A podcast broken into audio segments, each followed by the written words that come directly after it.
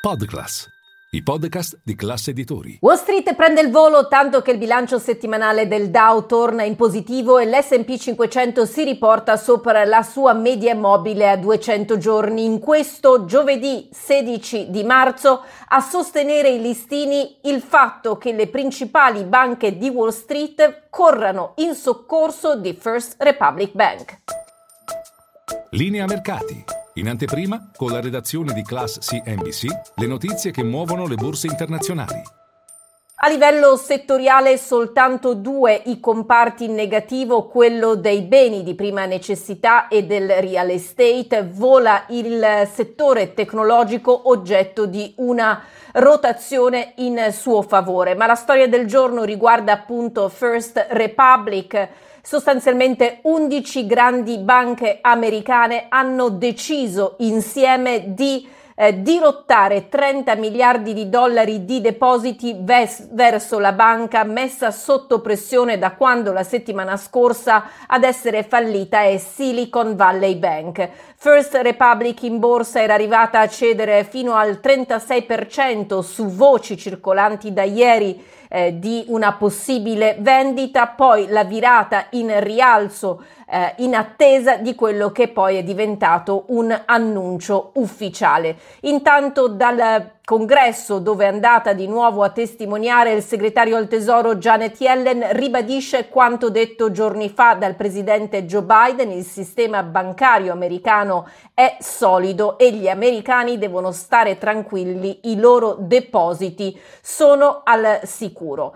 Eh, per quanto riguarda invece la Banca Centrale Americana, nel giorno in cui la BCE ha deciso di tirare dritto, ignorando appunto le tensioni recenti sui mercati provocate prima da Silicon Valley Bank, poi eh, da Credit Suisse, um, sostanzialmente si cementano le attese per un'altra stretta anche da parte della Federal Reserve. Eh, se la BCE ha alzato i tassi quest'oggi di 50 punti base, ora le previsioni sono per una stretta di 25 punti base invece dall'istituzione americana. Le probabilità che questo scenario si verifichi sono in questo momento intorno all'80%. In tutto questo da segnalare come il rendimento del Treasury a due anni sia tornato sopra il 4% a dimostrazione di questa forte volatilità che ci sta accompagnando in queste giornate intense sui mercati. Dal fronte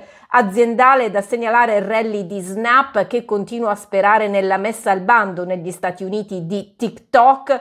La app controllata dalla cinese ByteDance ha ricevuto un ultimatum dal governo Biden. Sostanzialmente i proprietari cinesi devono vendere la loro quota, altrimenti appunto si rischia il divieto nel paese. La app risponde dicendo che un disinvestimento non risolverebbe i problemi o meglio le preoccupazioni di Washington legate alla sicurezza nazionale.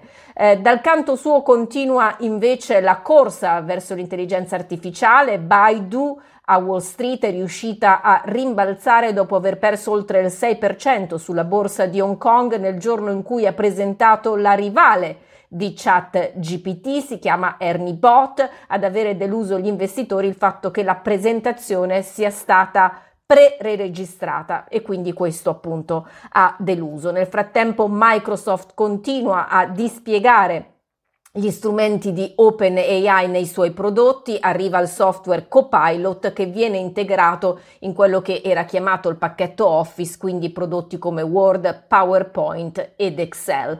Chiudo con una curiosità, dimostrazione di come il costo della vita si faccia sentire in una grande città come New York City. C'è chi ha fatto due calcoli, un salario di 100.000 dollari in questa città vale di fatto 36.000.